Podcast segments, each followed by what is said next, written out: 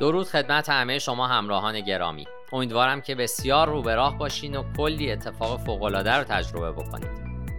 من دکتر علی ناصر حجتی هستم و در این پادکست درباره شش مرحله ایجاد پیشنهاد فروش منحصر به فرد یا unique selling proposition با شما گفتگو خواهم کرد. لطفا با من همراه باشید. در این پادکست قصد دارم تا راهنمای گام به گامی برای ایجاد پیشنهاد فروش منحصر به فرد یا USP به شما ارائه بدم. چنین پیشنهادی به شما کمک می‌کنه تا نهایت استفاده را از فعالیت های بازاریابی و طرح کسب و کار خودتون ببرید. پیشنهاد فروش منحصر به فرد یا Unique Selling Proposition یا همون به صورت اختصاری USP یکی از بخش های اساسی کمپین های بازاریابیه. در واقع این پیشنهاد خلاصه اون چیزهایی هست که باعث میشن تا کسب و کار شما در نزد بازار هدف ارزشمند و منحصر به فرد بشه.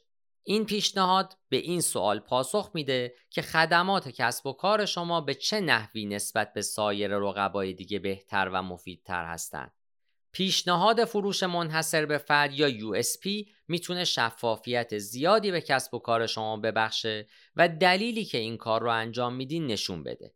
در واقع این پیشنهاد می‌تونه کسب و کار و همچنین مهمترین اهداف تجاری شما رو در یک جمله تعریف بکنه.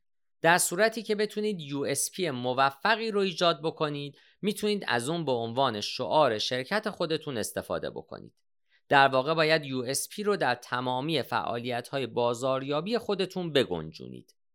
حالا که به درک واضح تری نسبت به USP دست پیدا کردین بیاین به بررسی مراحل ایجادش بپردازیم.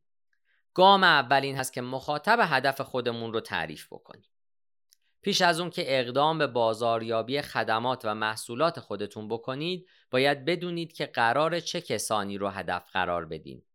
در این مرحله باید تا حد امکان خاص باشید. فرض بکنید که یک توسعه دهنده وب با تخصص CMS یا Content Management System هستید.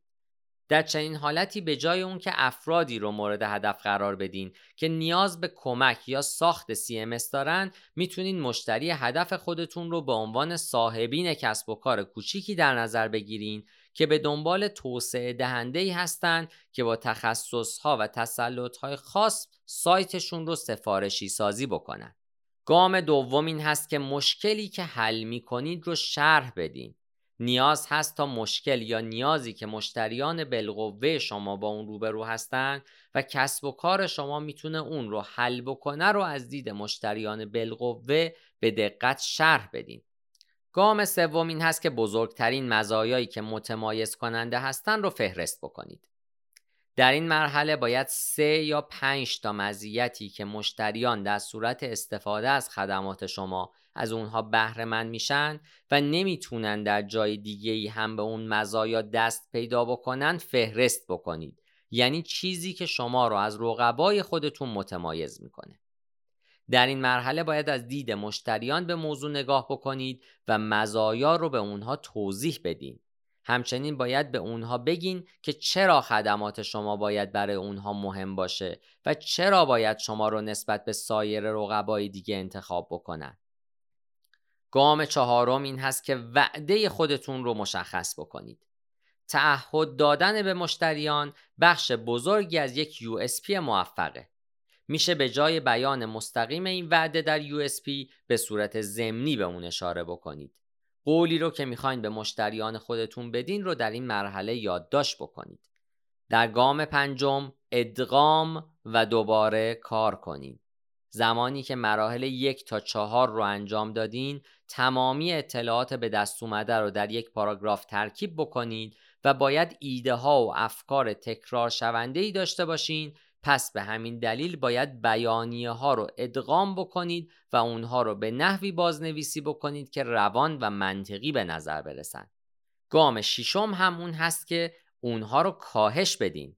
در این مرحله نیازه تا پاراگراف به دست اومده از گام پنجم رو در یک جمله خلاصه بکنید. در واقع باید USP نهایی شما تا حد امکان خاص و ساده و تلخیص شده باشه.